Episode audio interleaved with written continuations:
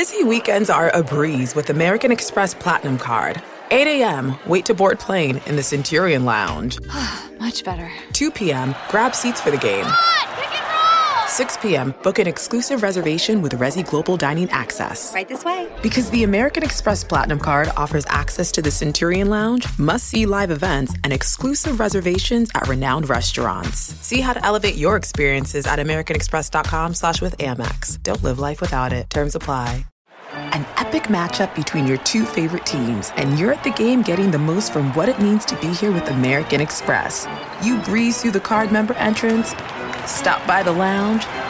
Now it's almost tip-off, and everyone's already on their feet. This is gonna be good. See how to elevate your live sports experience at americanexpress.com slash with Amex. Don't live life without it. Eligible American Express card required. Benefits vary by card and by venue. Terms apply.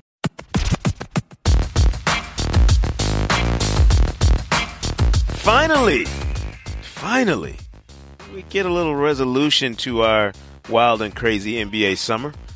Kyrie Irving traded to the Boston Celtics for Isaiah Thomas, I think Jay Crowder, Cur- Ante Zizic, and a two thousand eighteen draft pick, unprotected Lang Whitaker. You got to be feeling good about this. I think Carmelo Anthony just said, hang on a second. Sekou the Smith. Summer, the summer ain't over. Exactly. Sekou Smith and Lang Whitaker here, the Hang Time Podcast. We've been teasing it all summer, basically since we found out that Kyrie Irving wanted out of Cleveland, that, hey, maybe next week's the week. Well, it's here. It has finally happened. Danny Ainge pulls the trigger on another blockbuster deal to crank it up once again before training camp starts. Koby Altman with the bounty, Lang. He he got a monster haul for the Cavaliers for Kyrie Irving, which I think we said it at the time. There was no way you're going to training camp with right. LeBron James and, and Kyrie Irving on the same team. But I was so, I, I think last week Schumann just about convinced me they would. Don't listen they, to Schumann. Yeah, I should have learned. I should have learned. Don't listen to John. I was about convinced that that was going to be their best option no. was to wait until no. they were able to, to, you know, include other guys in this thing. I just I couldn't I couldn't figure out a way that if you were Cleveland or if you were Boston that you would trade with the other team. There's listen. There's no honor among front office thieves anymore. There, I mean, players get traded to rivals. They leave for rivals via free agency. Yeah. I mean, this whole thing is upside down. Nobody. Nobody plays by the rules of yesteryear, Lang. You know, you're trading guys within divisions, trading them to the team you just played and vanquished in the conference finals yeah. or lost to in the conference finals. I remember when we were talking about Jimmy Butler, you know, getting moved and, and who who worked the phones on that trade between Tom Thibodeau and the in the Bulls front office that ran him out of town. I mean, this is this is our new reality in the N B A that Kyrie Irving, the guy he matched matched up against in the conference finals months ago, have now been moved basically for each other. It's weird. A good kind of weird, though. I like it. Yeah, it's great. It's pretty awesome. It's just so strange, and I don't understand exactly how this whole thing came together. That, I have a lot of questions, but I guess maybe the first one would be, did you see what Indiana got for Paul George? Did you see what the Bulls got for Jimmy Butler? No. And now, do you see what Cleveland got for Kyrie Irving? Uh, it's it's jaw-dropping. I think, and if anything, there are a bunch of people in Chicago, in Indiana, and other places who are scratching their head today going, what were we thinking? Like, why did we why, why did we make this move when we could have held out and done something else? And I, I'm going to tell you this. Danny Ainge, you say what you want about him, Danny Ainge pulled off a monster deal this summer. Think about what he did. He knew that he had a better shot of getting Gordon Hayward in free agency mm-hmm. than anybody probably realized. And a lot of us speculated it, it was a no-brainer with Brad Stevens and Gordon Hayward's connection. But if you know that and you're Danny Ainge, why would you give up the assets to right. trade for Paul George or Jimmy Butler when you know you can get Hayward and then you can put save the assets to make a deal like this? Now, that granted, he didn't know that Kyrie Irving wanted out. You know, he didn't know that Kyrie Irving wanted out. But once that happens, you're sitting there with your pockets loaded, ready to make a deal. But apparently you could have gotten Paul George and still held on to all these assets because because what they traded Paul George for wasn't anything close to this. I mean, this the, comparing these trades, it's not like apples and oranges. It's like apples in an orchard. I mean, it, it they the, I think the Cavs cashed in on this trade. Well, I agree with you, but let's see what uh, our main man, Mike Lee of The Vertical. Thanks, Mike. Welcome to the wildest and craziest N B A summer on record. Great job by The Vertical, of course, breaking this story. Had a sham bomb last night. You know, that's all shams, yeah. You yep. know, the young Jedi vanquishing vanquishing elders left and right. What, what was your initial reaction to the deal itself in terms of none of us see, apparently saw this coming until, what, two hours before it happened? Yeah, but I guess that's uh, what uh, Dan Gilbert likes to do when he makes a big deal. Uh, you know, he wants to get it done in August because he figured the, the Kevin Love trade was August twenty-third um, in uh, twenty fourteen when they got when they got him for Andrew Wiggins. So August twenty-second, I guess we should have been expecting something around then, given uh, the way Dan Gilbert, I guess, operates when it comes to making blockbuster trades for the Cavs. Um, but no, you're right. I, I don't think anybody expected it. I think when it started to drag on and taking a long time, Um, it sort of looked like they were just about to head for a really awkward training camp where LeBron and Kyrie would have to maybe smooth things over uh, before they started playing one last season together. But uh, but nah, clearly um, the young uh, new young G M, Koby Altman, had something up his sleeve, and Danny Ainge did too because um, he's been sitting on his assets, you know, this treasure trove of assets for, you know, several years, and now he finally decided to put them all on the table to get the guy he really wanted all along. Not only that, like, they still have – he still got a pile of draft picks. Mm-hmm. Like, you did this, and you still got plenty of draft picks to play around with. But I yeah, believe I think, I think he probably was more willing to make the trade to give up the Brooklyn pick now because he was able to get that the Lakers pick, you right. know, in that trade um, for the number one pick, uh, you know, for the draft. So I think that gave him a little more, you know – He, I guess the value of that Brooklyn pick wasn't as high as, as he, you know, as it was maybe at the trade deadline. I think now he had that extra asset.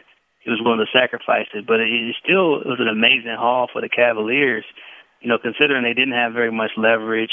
Um, you know, they didn't. They knew Kyrie wanted out. Everyone in the league knew that he wanted out, um, and they were going to have a pretty much a difficult situation to try to bring him and LeBron together because once you make it known that you don't want to play with LeBron, it, it would take a lot of healing to kind of, uh, you know, make it work. I mean, we've seen situations in the past happen, you know, where, you know, Kobe demanded a trade and was at basically demanding everybody got traded out of town, but he went back and um, then they wound up getting Paul Gasol to help him win. But um, but overall, it's usually tough when it's main when it's known that somebody doesn't want to play with the other guy. You'd have, you'd have demanded everybody got traded, too. You rolling with Smush Parker and some of the cats Kobe was running with. No disrespect, Smush, but. Did you see uh, – I think LeBron has, has become a master of the passive-aggressive social media post, and I think we've seen it this summer, especially like this last couple of days. I've seen two or three videos of LeBron working out, and uh, some I think Dave McMenamin tweeted he heard the word obsessed was, was the word that you could use to describe it. And we see the videos of LeBron, even at this stage in his career, Um, shirtless in the gym, running up and down the court, doing layup drills. And, you know, I mean, he clearly seems like he is locked in. And uh, I, I feel like the, if you, we can talk about who won this trade, who did the best, who did the worst. The, Boston has a totally different team than they had a year ago, and they're going to probably play a different style, all this stuff. They still got to beat LeBron in the to get past LeBron. And I don't know if any of all this we're talking about in the trades, the moves, all these different things, are they going to be better than LeBron now? Well, let's take it to the next level because it's not even just about LeBron. Isn't it really all about Golden State? Because we can mm. maneuver all the chairs and move around however you want, but you still got to find a way to beat the Golden State Warriors, and neither team can look at themselves and say, yeah, now we have a team that can take them out. So, Um, so, yeah, LeBron still is the king of the East, and uh, that was going to be the case whether Kyrie stayed or went anywhere. Um, and, you know, until he's willing to give up the, the reins, nobody's really taking them from him. So, but yeah. I think the one key is that I don't know if it puts them closer to beating Golden State, and that's really what every move should be about, you know, right about now. And I don't know if that move is, is if anybody's capable of making that move uh, this year because it looks like Golden State is so far ahead of everybody else, especially since Kevin Durant was unleashed, you know, during this uh, postseason.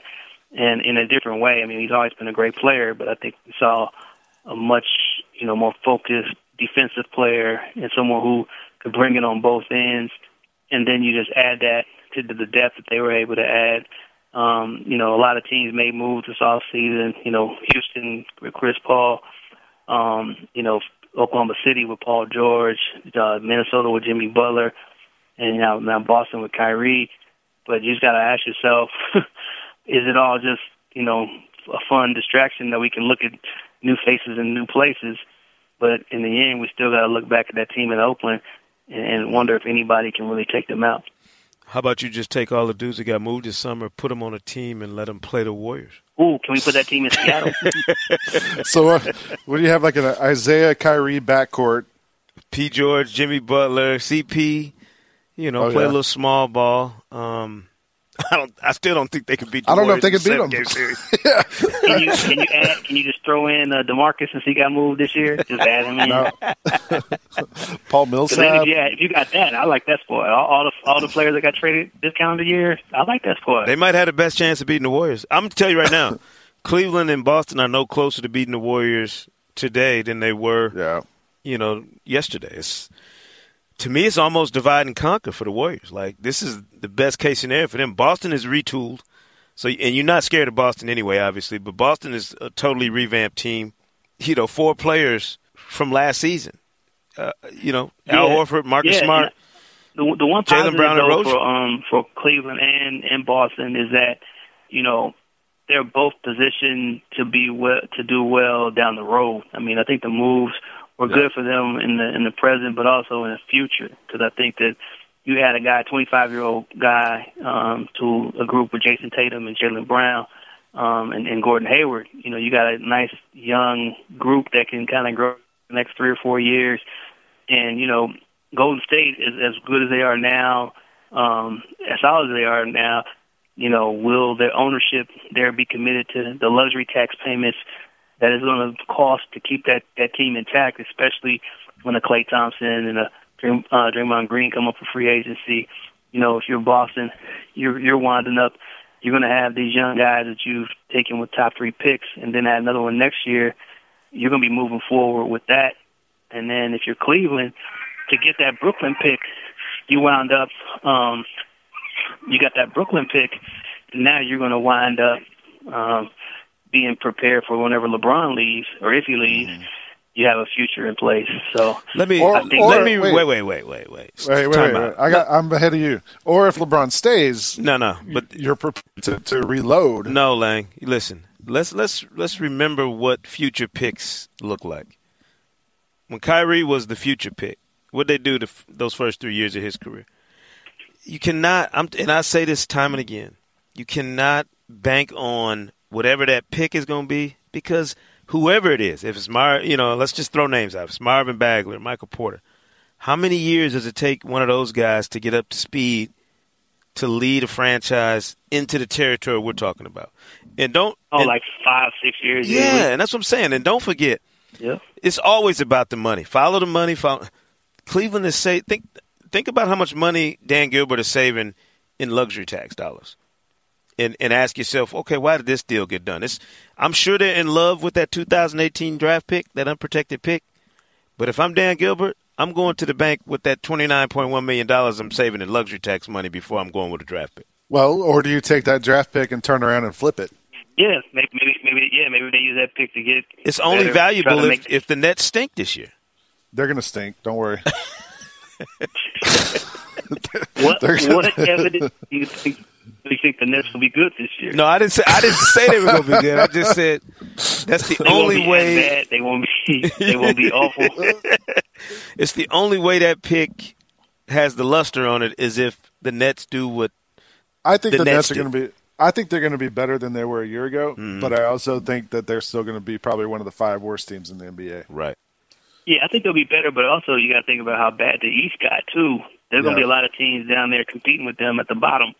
So um, they're not going to be down there by themselves. Charlotte. They're not going to be the squad that um, that you can just walk all over, because there's going to be some teams like Chicago, sorry, Lang, Atlanta, you know, they're going to struggle next year, and Brooklyn's going to be right there in the mix with them. It's going to be a struggle for several teams in the East, but I, I'm I'm more curious what you two think. was it too much for the Celtics to give up all that they gave up to get Kyrie, who stall me out here? For all the love Kyrie has gotten the last three years, he's not improved as a defender. We don't know if he can lead a, a, a team the way you want a guy that's the face of your franchise to, because he's had the blanket of playing with LeBron the last three years.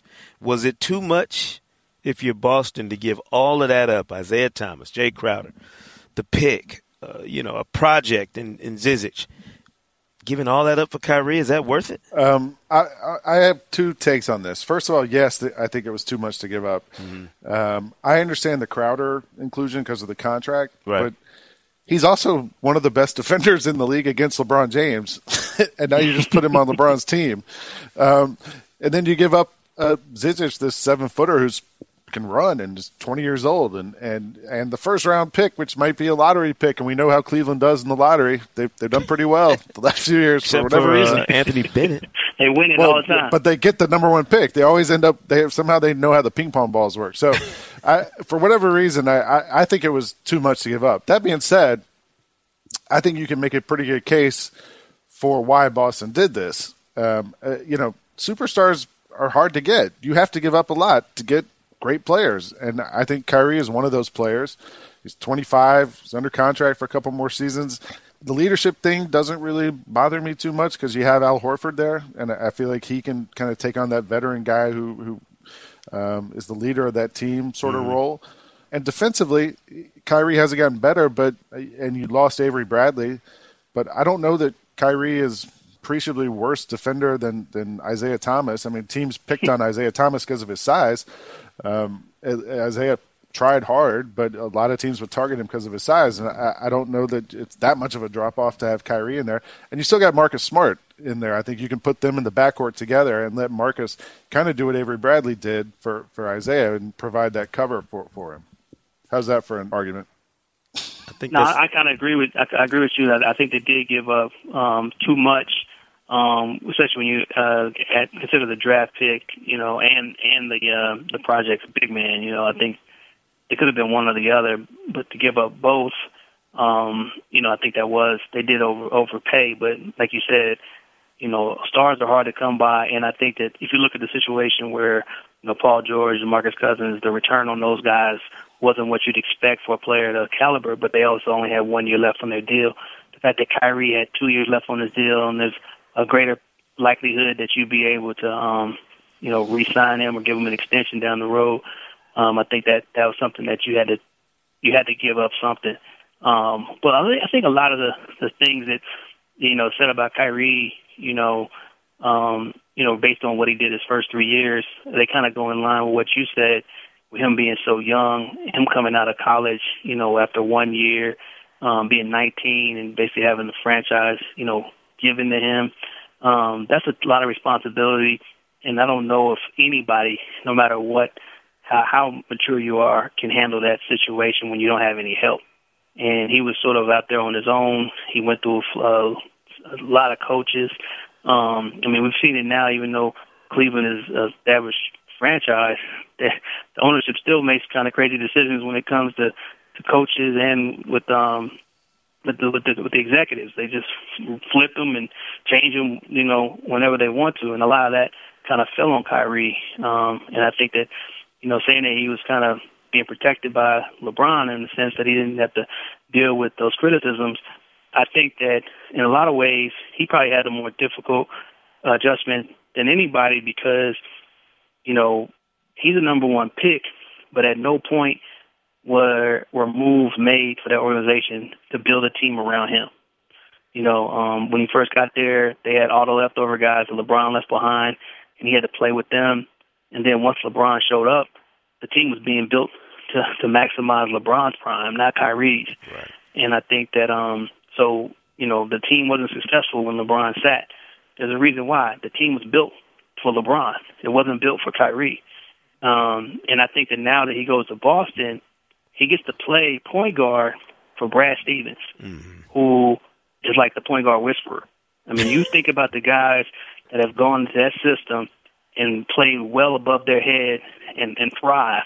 Um, you know, Isaiah went there. He was not a two-time All-Star before he got there. He was not a guy.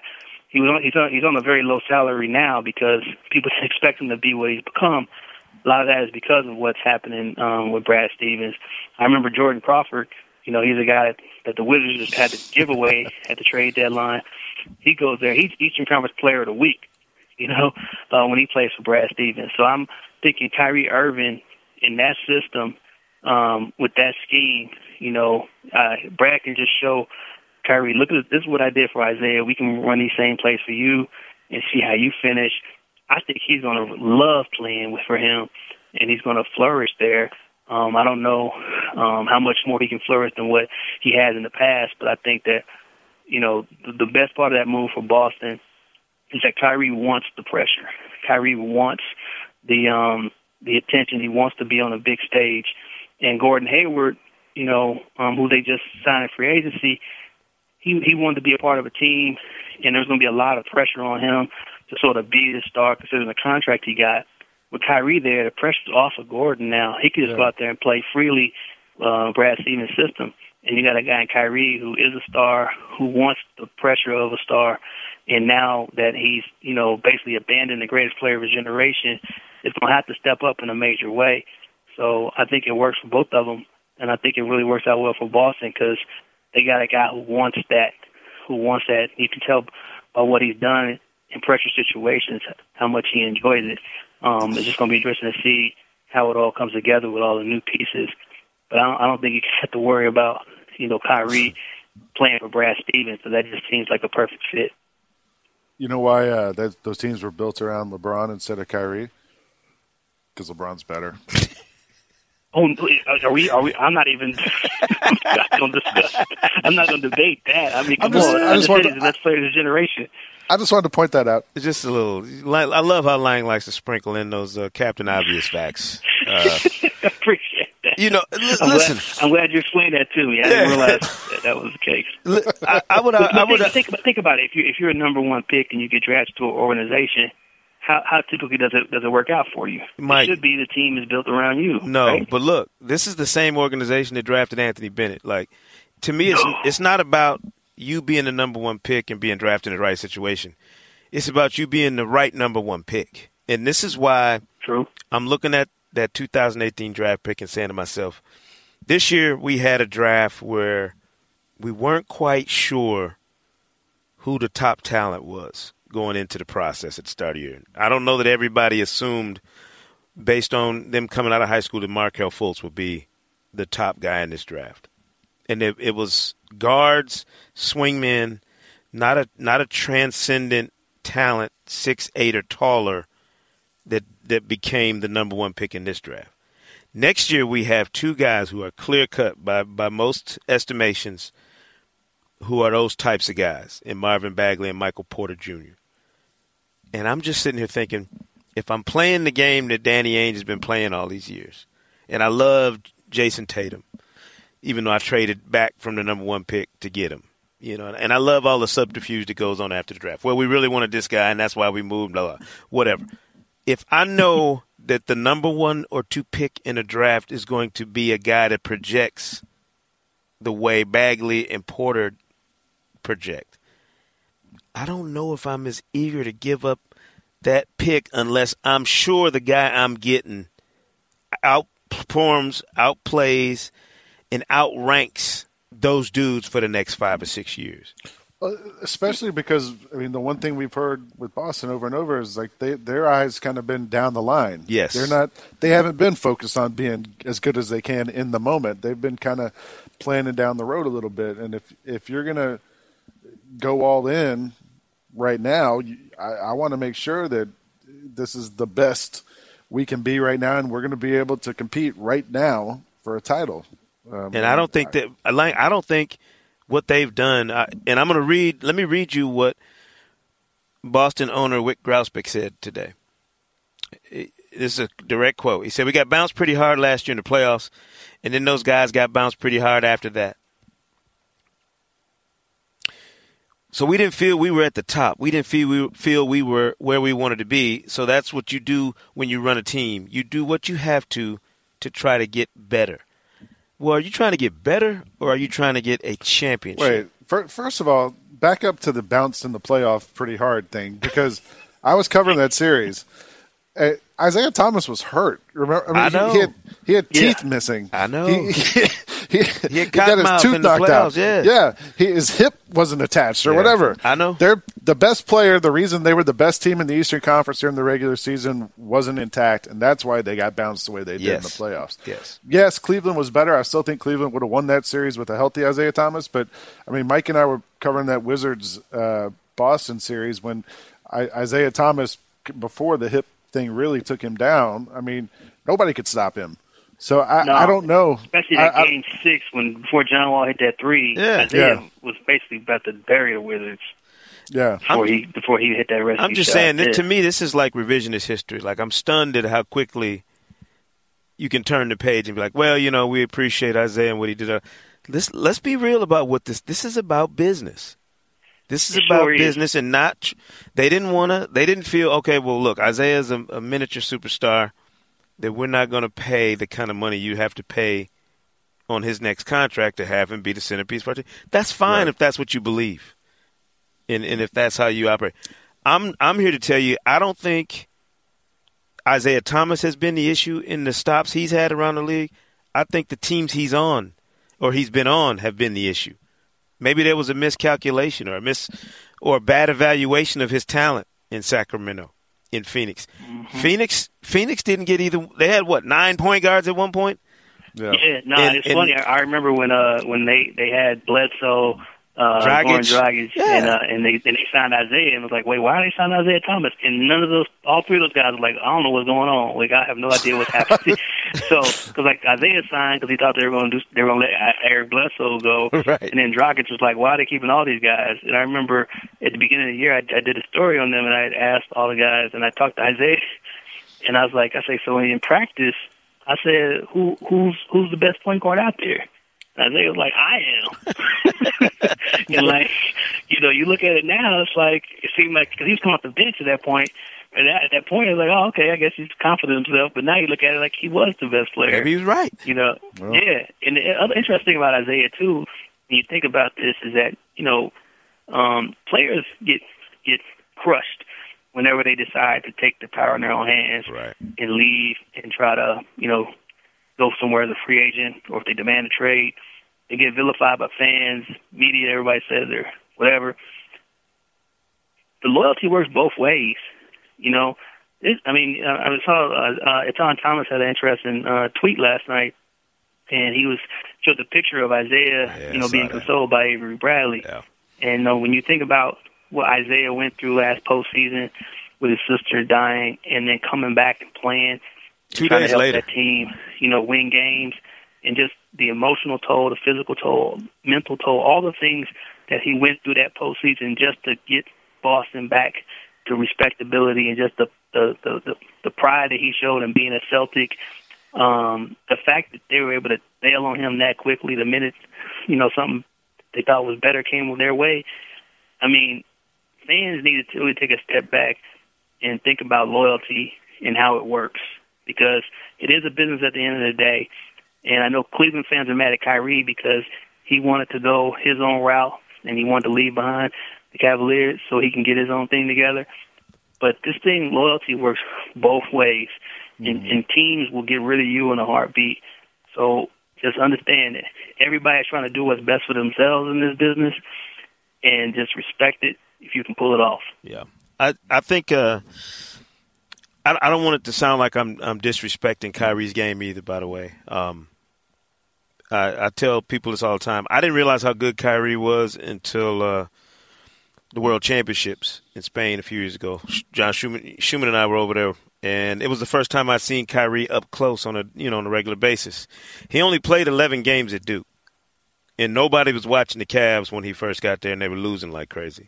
Um, so until you know until you really glimpse a guy up close day after day like that, I don't think you appreciate just how talented he is. He was on a team with Steph, with Clay, with other you know stars from around the league. And he was the star of star. He was the M V P of the World Championships that year. So I'm, I'm, well, I think Harden should have got it. It could have gone either one of them. It could have gone either one of them. But James Harden has been slighted quite quite a bit in his eyes in recent years. We don't need to bring that one up, Mike. He'll be even more no, angry. No, we ain't, we ain't going there. This is but it, it, it just goes to show the, the depth of talent right now in the league. Um, in the fact that some somebody said last night, I think it was on Twitter, was like, well, you know, you get a top three point guard in Kyrie, you got to make the deal. I would argue that John Wall, Chris Paul, and a bunch of other point guards around the league would ask you, you sure Kyrie, Steph Curry? They'd be like, are you sure Kyrie is a top three point guard in this league right now? That's That wasn't a rhetorical question. One of you can answer. Is Kyrie one of the three best is he point a top three point N B A? Guard in, in the N B A right now? I don't think so. And I don't think that – I mean, I, I still – that's two right there, right? Yeah. Listen, he's right after them. He's next. That's what the – I mean, the person said he's a top three point guard. And I'm saying – I started – I'm sitting next to Mike Fratello last night on Game Time, and I started writing down names. I was like, okay, Russ, Steph, you know, in no particular order. Da, da, da, da. I went six names deep before I got to Kyrie. Yeah. But well, I, I don't yeah. think I don't think that means he's not a superstar. That's not. Yeah, I'm not saying that. I'm just saying. Well, I, and I think I think for Kyrie, that's part of the reason why he wanted to branch out and go out on his on his own and see what he can become. Because right. in his mind, he probably he believes he's probably the best right. point guard because he gave Steph the business in the finals. But um, you know, two years ago or last year, whatever how you want to phrase it. Two years but, ago. Um, Because yeah, Steph smoked yeah, but, him um, in the finals so, this year. So he probably feels that he's the best, but he'll never get that recognition because playing he plays with LeBron, right. who dominates the ball and he has to play off of him and he has to wait for his opportunities to, to do his thing. So I think he just wanted a chance to just, you know, have a chance to shine away from LeBron. Because the, the, the LeBron cloud didn't just come from being his teammate. It came from the moment he got there, and it was a year after LeBron left. And all he heard his first three years were comparisons to LeBron. Like, either he wasn't on the did. And so he's never been able to shake LeBron at any point in his career. Um, I think this was really more about him finding that, that chance to break free of that more than anything else. Um, and I, I don't. I, I wish him luck. I don't know if it's going to work out for him. But I do understand if you're that kind of competitor and um, you're used to being, you know, considered yourself the best, Um, how frustrating it may be that you aren't getting the recognition you feel you deserve. Because, like, you're, you're saying you named six point guards that you believe is better, and he's probably saying, yeah, that's happening because nobody's really recognizing how good I am. And now he's going to get a chance to shoot, show exactly how good he is, and we'll be able to determine it because, one, he's playing in, with a great system, great um, fan base, great support, winning situation. Like, if the, if the Celtics fail, that's on him. Yeah, you know, it's not going to be on anybody else. So he gets what he gets his wish. We'll see. You know, I mean, how many with LeBron is going to have a chance to see? That's a wise choice. Yeah. Well, I'm fact looking. I'm factoring in when I say top point guards. I'm factoring what you do on both ends of the floor, and I, I think it's fair to note that Kyrie and Isaiah Thomas, two All Stars, for as good as they are, don't rank in anybody's top tier of defensive point guards. And and that's right. what, yeah. to me, drags him down. If you're talking about that specific ranking, you know. I would also, I mean, how, how much better can Kyrie, uh, how much better can he be? I mean, he he's really good. We all realize that. I think we're all willing to say that we think he's one of the best offensive players in the league. I said during the playoffs oh, yeah. he, that he's going to be the star of T N T's The Layup King next year when they do that show. Because I've never seen anybody who can finish in the paint below the rim like he can. He, he's an incredible finisher. Um, but, I mean, he, he took more shots than LeBron last year. Um, he, he he did his thing on offense. Um, I, I don't know. I mean, is he going to score more points yeah. with Boston? I mean, he's got a, a – players around him that he has to make better. I think he, I mean, it, it's not so much that we need to see him score more. I think there's lots of, like Sekou said, defensively and, and helping his teammates become better. And maybe it's off court things too, but, but there's probably ways he can improve that aren't just going to get reflected in numbers. I'll tell you, let me tell you guys this last thing here, Mike. I know you got a lot of work to do. Um, this reminds me in, in some respects of another superstar split from our generation. Different parameters, obviously, different dynamics, but similar sentiment.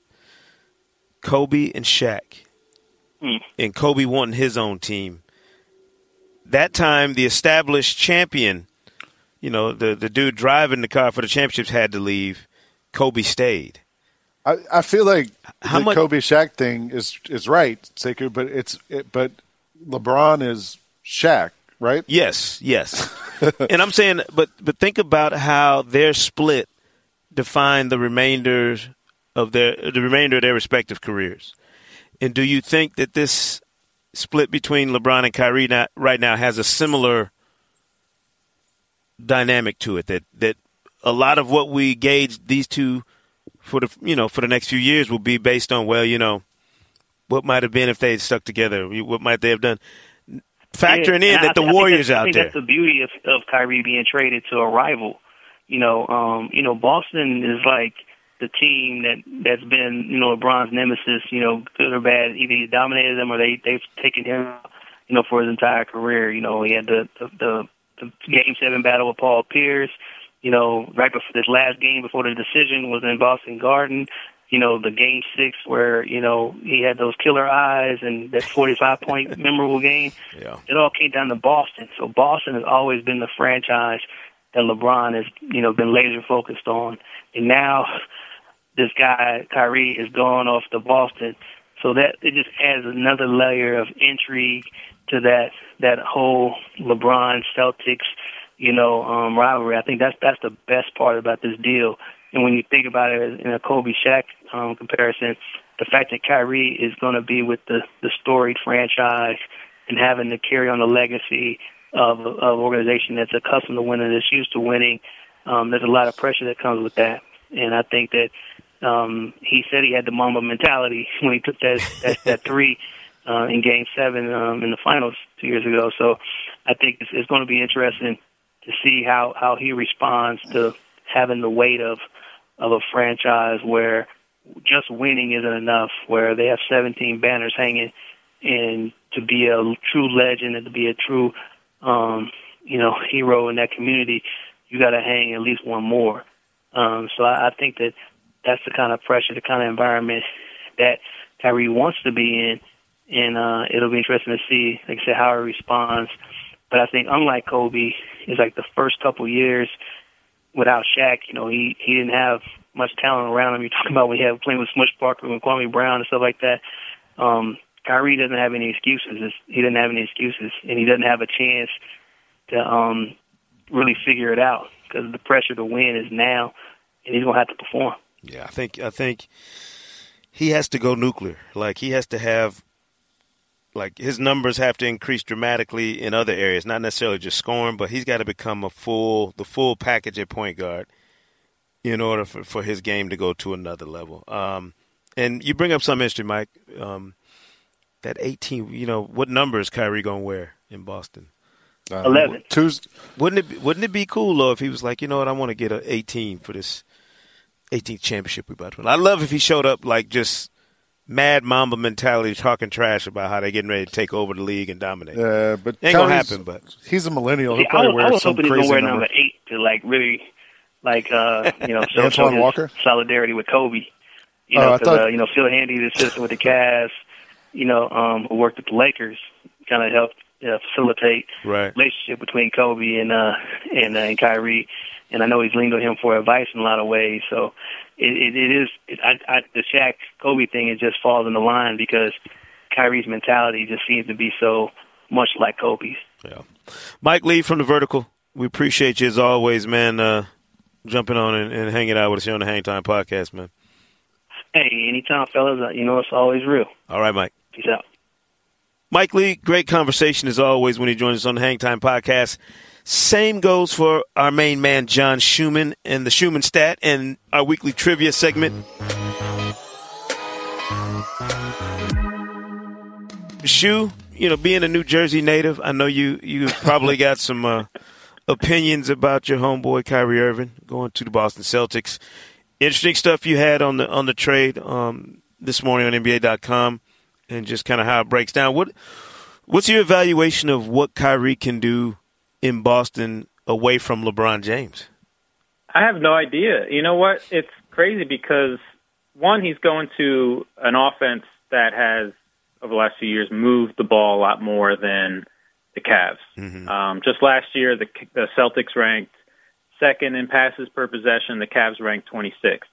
Um, so that just tells you the contrast. And even though Kyrie was playing alongside LeBron James for, you know, seventy-something percent of his minutes, um, he isolated a lot more than Isaiah Thomas and was assisted on a lot fewer, you know, on a, on a much lower percentage of his buckets than Isaiah Thomas. So even though Thomas is, you know, sort of the, the primary ball handler on in his team and doesn't didn't have LeBron, he was sort of more, he's going to ca- shoot off the catch a lot more than, than Thomas has. So, or than Irving has. So Irving's going to a whole new offense with that moves the ball a lot more, and that team is completely different than, it's not like he's they're just swapping point guards and like it's the same Celtics that we saw last year. They only got right. four guys returning from last year's roster, which is no. just amazing. Like they, they won the conference and they only got four guys coming back, which is incredible. So I, I in conclusion, I have no idea what's going to happen in Boston. Like I don't know how he's going to fit at all. Like yeah. really, I, that's I, I think I think. That's going to be the more fascinating side to watch, you know, over the first few weeks of the season is, is that team, you know, watching Boston um, rather than, you know, Cleveland. I think Cleveland um, is still very much, you know, LeBron is still the center of their universe and they're still the same team pretty much um, right. as they were before.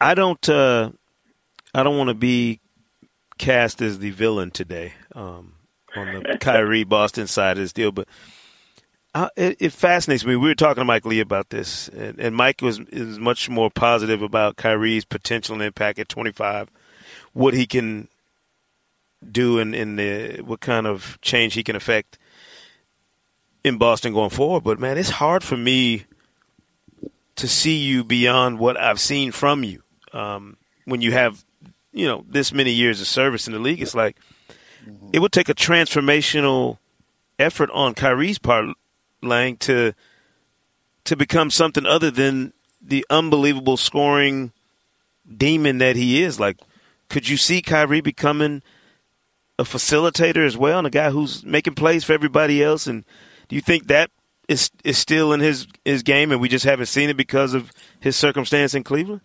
I, I've heard people talk about that and, and that, you know, in – in Cleveland, Kyrie had to be more of a finisher because LeBron had the ball for the beginning of the shot clock most of the time. Right.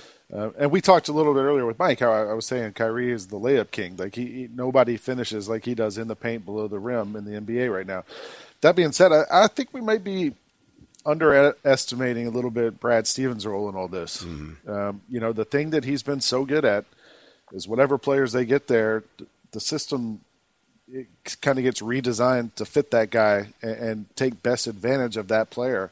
Um, I mean, look, like we said, Isaiah Thomas, as good as he is, you know, it, it took him and Brad Stevens being on the same um, team to, to to have him average thirty points a game last season. Right. Um, so, so maybe we're sort of underestimating what Brad Stevens is going to bring to this whole equation and, and what, you know, he's got two months now to sit down and figure out how to, to unleash Kyrie in a way he hasn't been unleashed before. Um, yeah. And so I, I, I'm kind of looking forward to seeing what this means uh, with him joining the Celtics. Yeah. Shu, um, what you got for us for trivia this week, brother? All right. So Isaiah Thomas is the seventh leading scorer all time among players listed below six feet. Mm-hmm. At five nine, he has scored eight thousand four hundred thirty-seven points, which is seventh all-time for guys uh, under six feet. Uh, Allen Iverson, remember, is listed at six feet, so he's not on this list. mm-hmm. This is a tough one. I'll give you a, I'll give you a little bit to fig- see if you can tell me any of the six guys that have I got, under I got six one feet top of my head, scored I more of, points. Uh, What's that? Nate Ar- scored more points than him? Yeah, top right. of my head, I came I up with another Celtic, Nate Archibald. No. I don't know if t- Tiny Archibald, I, he must not I mean, his be. His name's Tiny. Listed he, at six feet. He has to be under six feet. His name is Tiny. Uh, He's not on this list. He's not on huh. this list. What about um, Muggsy Bogues? Nope. twelfth hmm. all time. Wow. All these guys are retired. and, and under six feet. Mm-hmm. Um, and all of them have played uh, at least eleven. All of them played at least eleven seasons. Isaiah Thomas is six. Has played six seasons. He's got a chance to easily move into second all time on this list. Um, the number one guy is the only Hall of Famer on the on the list on the on this uh, list of all time leading scorers. Wow, under six feet. Uh, uh, this is difficult. It's a tough one. It's a tough one. I, I it, the number I one guy is a Hall of Famer. Mm-hmm. I remember him best for an old timer for playing in like the last old timers game at All Star Weekend, and maybe hitting the game winning shot in overtime. Mm-hmm. Is how I know him. Is how I remember him best. Uh, um, what about how tall was World Be Free?